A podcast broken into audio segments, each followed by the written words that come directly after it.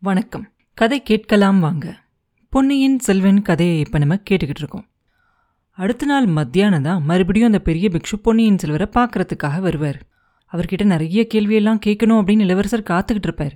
சின்ன பிக்ஷு கிட்ட அவர் என்ன கேள்வி கேட்டாலும் ஐயா எல்லாம் குருதேவர் சொல்லுவார் அப்படின்னு ஒரே பதில தான் திருப்பி திருப்பி சொல்லிக்கிட்டே இருப்பார். குருதேவர் வந்ததும் இளவரசே இப்போ உடம்பு எப்படி இருக்கு? அப்படின்னு கேட்பாரு. ஐயா உடம்பு என்ன ரொம்ப தொந்தரவு பண்ணுது. எதுக்காக இப்படி சோம்பேறியா படுத்துக்கிட்டு இருக்க? எந்திரிச்சு ஓடு குதிரை மேல ஏறு நதியில குதிச்சு நீந்து யானையோட சண்டை போடு வெறுமனே ஏன் படுத்திருக்க? அப்படின்னு சொல்லுது. வயிறு ரொம்ப சுறுசுறுப்பா இருக்கு. சின்ன பிக்ஷு கொண்டு வந்து கொடுக்குற உணவெல்லாம் எனக்கு பத்தவே இல்லை. ஆச்சாரியரே இத்தனை நாளா நான் கடும் ஜுரத்தால நினைவில்லாம படுத்திருந்தேன் அப்படிங்கிறதே என்னால் நம்ப முடியல. உங்களோட மருந்து அவ்வளோ அற்புதமாக வேலை செய்யுது அப்படின்னு சொல்லுவார் பொன்னியின் செல்வன். ஐயா உடம்போட பேச்ச ரொம்பவும் நம்பக்கூடாது. ஜுரம் தெளிஞ்ச உடனே அப்படி தான் இருக்கும். கொஞ்சம் அஜாக்கிரதையாக இருந்தால் ரெண்டாவது தடவை ஜுரம் வந்துடும் அப்படி வந்துச்சுன்னா உயிருக்கே ஆபத்தாக போயிடும் அப்படின்னு சொல்லுவார் பிக்ஷு. குருதேவரே என்னோட உயிருக்கு வரக்கூடிய ஆபத்தை பற்றிலாம் நான் அவ்வளோவா பயப்படவே இல்லை பொன்னியின் செல்வன் சொல்லிக்கிட்டு இருக்கும்போதே அவர் சொல்லுவார் நீங்கள் கவலைப்படலை சரிதான் ஆனால் இந்த சோழ நாட்டில் இருக்க மக்கள் எல்லாம் நாலஞ்சு நாளாக எவ்வளோ கவலைப்பட்டுக்கிட்டு இருக்காங்கங்கிறது தெரியுமா? நாடு நகரம் எல்லாம் எப்படி அல்லோல் கல்லோலமா இருக்குன்னு தெரியுமா? சின்ன குழந்தைங்கள்லேருந்து வயசானவங்க வரைக்கும் கண்ணீர் விட்டுக்கிட்டு இருக்காங்க அப்படின்னு சொல்லுவாரு பிக்ஷு. ஐயா நீங்க சொல்றது எனக்கு ஒண்ணுமே புரியலையே. ஜனங்கள்லாம் ஏன் அவ்வளோ வருத்தப்பட்டுக்கிட்டு இருக்காங்க? ஒருவேளை இந்த ஜுரத்திலிருந்து நான் உயிர் பிழைக்க மாட்டேன் அப்படின்னு நினச்சிக்கிட்டு இருக்காங்களா என்ன? சூடாமணி விஹாரத்துல நீங்க எனக்கு சிகிச்சை செஞ்சுக்கிட்டு இருக்கீங்க அப்படிங்கறத தெரிஞ்சுமா ஜனங்க கவலைப்பட்டுக்கிட்டு இருக்காங்க? அப்படின்னு இளவரசர் கேட்ட உடனே இளவரசே உங்களுக்கு ஜுரம் அப்படிங்கிறதும் நீங்க சூடாமணி விஹாரத்துல இருக்கீங்க அப்படிங்கிறதும் ஜனங்களுக்கு தெரியாது. அது மட்டும் ஜனங்களுக்கெல்லாம் தெரிஞ்சிருந்தா இந்த விஹாரம் இவ்வளோ அமைதியா இருக்குமா? இங்க இருக்கிற செவரெல்லாம் இடிச்சு உடச்சிக்கிட்டு ஜனங்களெல்லாம் உங்களை பார்க்கறதுக்காக வந்திருக்க மாட்டாங்களா? அன்னைக்கு காலையில நீங்க கடல்ல மூழ்கிட்டதா செய்தி வந்தப்ப இந்த நகரத்துல இருந்தவங்க எல்லாரும் ஒன்னா சேர்ந்து எப்படி அழுதுகிட்டு இருந்தாங்க அப்படிங்கறத நீங்க கேட்டீங்கன்னா ஏன் இந்த விஹாரத்துக்குள்ள கூட அன்னைக்கு காலையில கண்ணீர் விட்டு அழாதவங்க யாருமே இல்லை அப்படின்னு சொல்லுவார் பிக்ஷு. பொன்னியின் செல்வர் கட்டிலிருந்து எந்திரிச்சு உட்காந்து குருதேவரே இது என்ன சொல்றீங்க? எனக்கு ஒண்ணுமே புரியலையே. நான் கடல்ல மூழ்கிட்டதா செய்தி வந்துச்சா? எப்ப வந்துச்சு? யார் அந்த மாதிரி பயங்கரமான செய்தியை கொண்டு வந்தாங்க? எதுக்காக? அப்படின்னு கேட்பாரு யார் கொண்டு வந்தாங்களோ தெரியாது. ஒரு நாள் காலையில் அந்த செய்தி இந்த நகரம் எல்லாம் பரவிருச்சு. நீங்க இலங்கையிலிருந்து கோடிக்கரைக்கு ஏறி வந்த கப்பல் சுழற்காற்றுல மாட்டிக்கிட்டு மூழ்கிட்டதா ஜனங்க பேசிக்கிட்டாங்க. கோடிக்கரை ஓரமா தனாதிகாரி பழுவேட்டரையர் எவ்வளவோ தேடியும் உங்களோட உடல் கிடைக்கவே இல்லை. அதனால கடல்ல மூழ்கிட்டதா? பராபரிய செய்தி பரவிருச்சு. அதை கேட்டுட்டு நான் கூட இந்த விஹாரத்தோட வாசல்ல நின்று வருத்தப்பட்டுக்கிட்டு இருந்தேன். அப்ப இன்னொரு பிக்ஷு வந்து நோயாளியை ஏத்திக்கிட்டு ஒரு படகு விஹாரத்தோட பின்புறத்துல இருக்க கால்வாயில வந்து நிக்கிறதா சொன்னாரு. நான் உடனே வந்து பார்த்தப்ப படகுல இருந்த நோயாளி நீங்க தான் அப்படிங்கிறத தெரிஞ்சுக்கிட்டேன். அதுக்கப்புறம் மூணு நாளா சிகிச்சை செஞ்சுக்கிட்டு வரோம். நேத்திக்கு தான் உங்களுக்கு நினைவு வந்துச்சு அப்படின்னு சொல்லுவார் பிக்ஷு. ஆச்சாரியரே என்னை படகுல ஏற்றி கொண்டுகிட்டு வந்தவங்க யாரு அப்படிங்கிறத சொல்ல முடியுமா? அப்படின்னு இளவரசர் கேட்க ஒரு இளைஞனும் ஒரு பெண்ணும் படகு தள்ளிக்கிட்டு வந்தாங்க அப்படின்னு சொல்லுவார். ஆமாம் ஆமாம் எனக்கு கூட கனவுல அந்த மாதிரி தான் ஞாபகம் இருக்கு. இந்த இளைஞனும் அந்த பெண்ணும் யாரு அப்படிங்கிறது தெரியுமா? இளைஞன் வானர் குலத்து வந்தியத்தேவனா? அப்படின்னு கேட்பார் இளவரசர். இல்ல ஐயா அவன் பேரு சேந்தன் நமுதன் அப்படின்னு சொன்னான். சிவபக்தனா தெரிஞ்சான் பார்க்கறதுக்கு அந்த பெண்ணோட பேரை நான் கேட்கவும் இல்லை தெரிஞ்சுக்கவும் இல்லை. நல்ல தேக திடமும் மன வலிமையும் உள்ளவ மாதிரி தெரிஞ்சா? அப்படின்னு பிக்ஷு சொன்ன உடனே அவ யாருன்னு என்னால ஊகிக்க முடியுது. ஓடக்கார பூங்குழலி தியாக விடங்கரோட மக. அவங்க என்னை எதுக்காக இங்க கூட்டிட்டு வந்தாங்க அப்படின்னு சொல்லலையா? அப்படின்னு இளவரசர் கேட்க இல்ல இளவரசே நான் அவங்கக்கிட்ட அதை பத்தி கேட்கவே இல்லை அப்படிம்பாரு பிக்ஷு. நான் இங்க பத்திரமா இருக்கேன் அப்படின்னு நீங்க யாருக்கும் தெரியப்படுத்தலையா?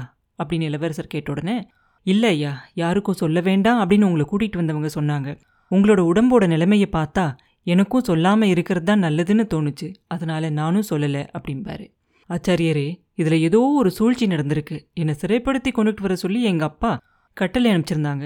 அதுக்காக தான் நான் இலங்கையிலிருந்தே புறப்பட்டேன். நடுவுல ஏதேதோ சம்பவங்கள்லாம் நடந்துருச்சு.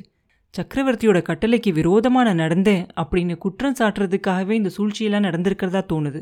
நான் கடல்ல மூழ்கி இறந்துட்டதா கதை கட்டி விட்டுருக்காங்க. குருதேவரே என்ன நீங்க இந்த சூடாமணி விஹாரத்துல ஏத்துக்கிட்டதே ராஜதுரோகமான காரியம். இதுக்கு மேலே என்னை இங்கே வச்சுக்கிட்டு இருக்கிறது ரொம்ப பெரிய குற்றமாயிரும். உடனே என்னை தஞ்சாவூருக்கு அனுப்பி வைங்க அப்படின்னு கேட்பார் இளவரசர்.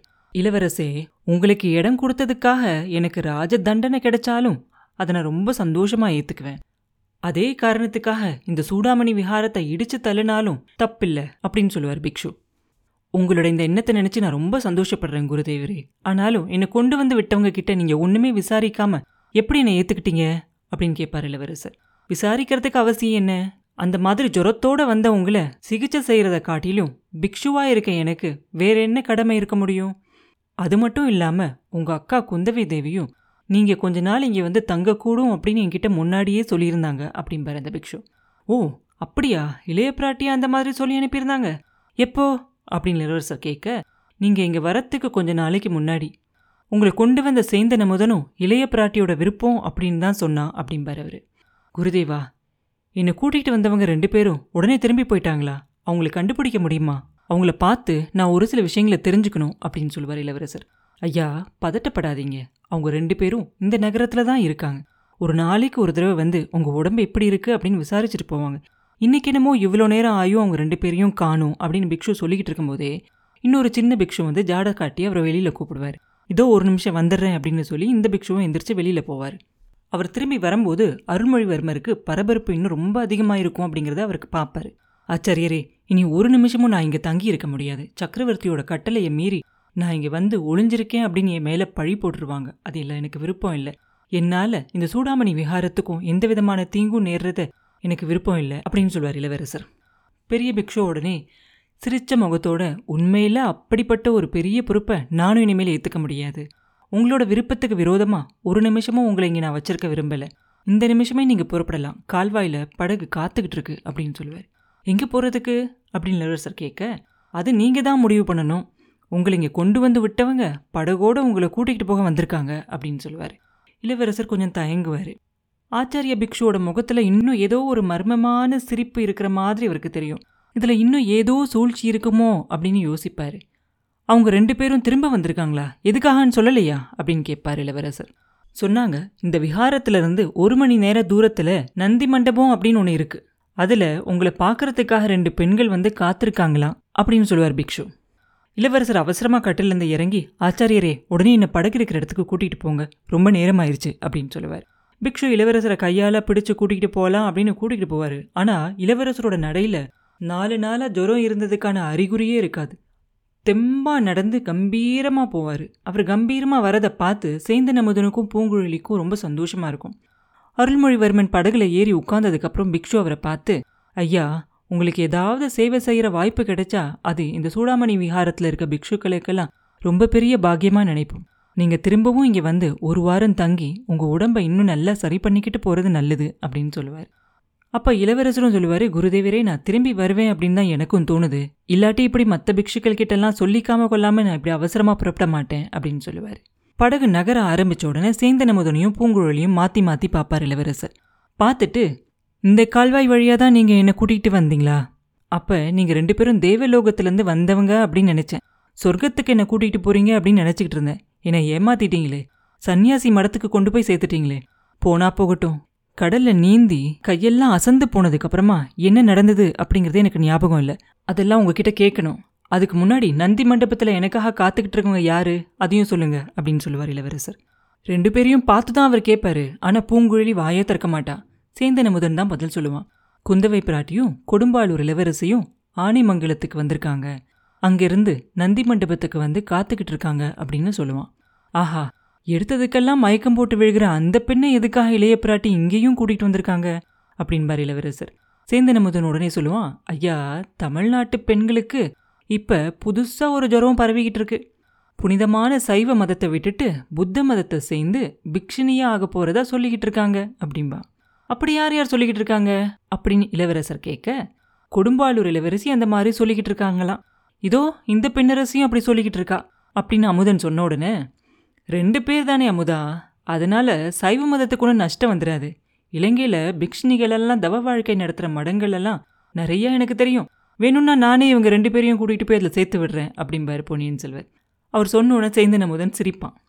அதுக்கப்புறம் கடல்ல இருந்து இளவரசரும் வந்தியத்தேவனும் கரையேறினதுலேருந்து என்னெல்லாம் நடந்துச்சோ அதை எல்லாத்தையும் அவனுக்கு தெரிஞ்ச அளவுக்கு அப்படியே சொல்லுவான் சேந்தனமுதன் இளவரசரும் நடந்தது எல்லாத்தையும் அவருக்கு ஞாபகம் இருக்கிற வரைக்கும் ஒத்து பார்த்துக்கிட்டே வருவார். அதோ நந்தி மண்டபம் அப்படின்னு சொல்லுவா பூங்குழலி. இளவரசரை சுட்டி காட்டின திசையை பார்ப்பாரு அப்புறம் என்ன நடந்துச்சு? அப்படிங்கிறத அடுத்த பதிவில் பார்ப்போம் மீண்டும் உங்களை அடுத்த பதிவில் சந்திக்கும் வரை உங்களிடமிருந்து விடைபெறுவது உண்ணாமலே பாபு. நன்றி.